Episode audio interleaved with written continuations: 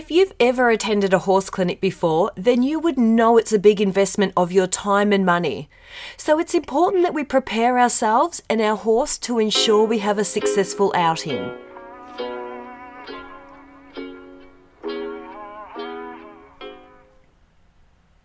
Hi there, welcome to an episode of Equine Mind Coaches podcast. It's Fiona here.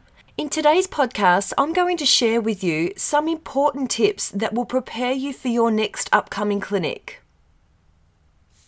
So I hope you enjoy listening. I'd love to hear from you afterwards, so please feel free to comment on any of my social media platforms or email me.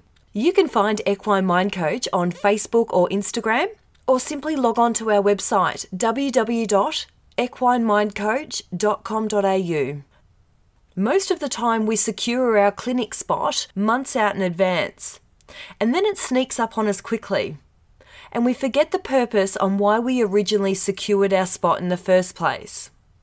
Instead of arriving totally unprepared, I'm going to share with you some important tips on preparing both you and your horse for a more positive experience.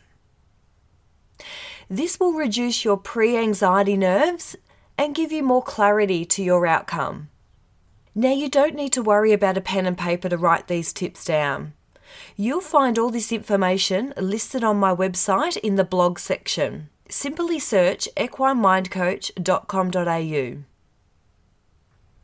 When preparing for your next clinic, I would suggest researching the venue. Simple things that you may need to know that will help prepare and pack. Is there catering available? Are there toilets? Have you Google searched on how to get there? Have you calculated the time it's going to take to ensure that you're not running late and you leave with plenty of time? Is there water available for your horses or yards, or do you need to carry that on board with you? Number two, do some research and understand the exercises you'll be doing throughout the clinic.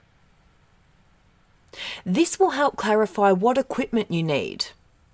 If it's groundwork, you might require a longer whip, a halter and lead.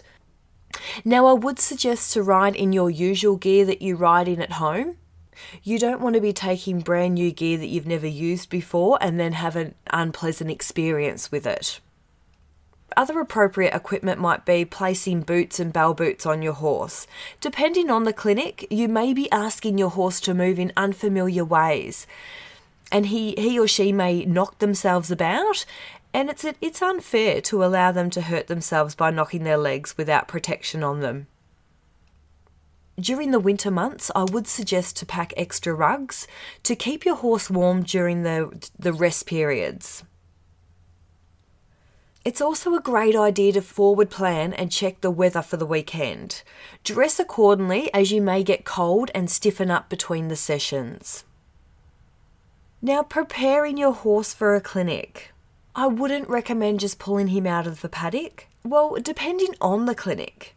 If it's an easy sort of groundwork day, then yeah, pulling them out of a paddock after a winter's break should be fine. But if you haven't ridden in a while, then you cannot expect your horse to go as well or for as long as it did last time you rode it.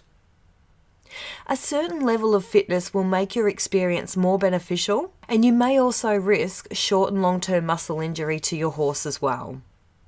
Leading up to the event, take some time out to sit down and set some achievable goals. Work on some realistic and achievable goals for the weekend. Write down your strengths and write down your weaknesses.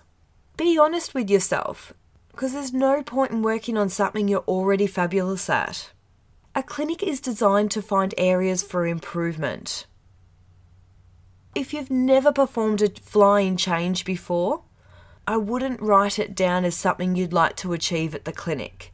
We do need to be realistic and it is part of a transitional process. So you might start the process off of learning how to set the shoulders up and in a walk first. So please don't expect high miracles in the one day.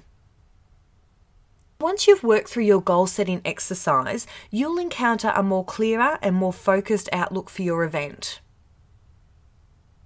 Come in with an open mind.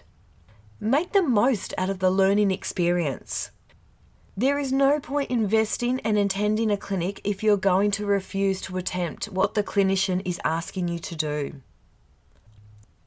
Now it's time to accept and expect to be working outside your comfort zone. So there might be a time throughout the weekend where yourself or your horse aren't as comfortable. But put some trust in your clinician that there is gold on the other side of that maneuver. And it may look ugly but know that you're in a safe environment and that you can work forward through this and achieve the goals you've always dreamt about.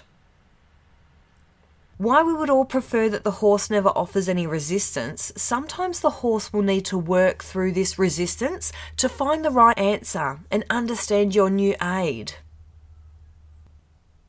Make sure you're fueling your body with the right fluids throughout the day, so drink plenty of water because poor hydration can lead to fatigue, dizziness, and poor concentration, and that will obviously affect your learning ability.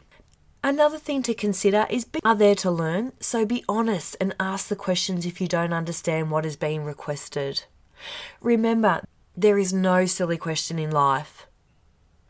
Thanks so much for listening. If you'd like to transition yourself towards performance success, then head to my website, equinemindcoach.com.au. And on there, you'll find a members subscription page offering different programs suitable to transition you from paddock to performance riding. You'll see my eight step show ready program, along with articles and more podcasts to deepen your knowledge. You can also connect with me on other social media platforms, including Facebook, Instagram, and Pinterest. I would love to hear from you, so connect with me today and share your goals.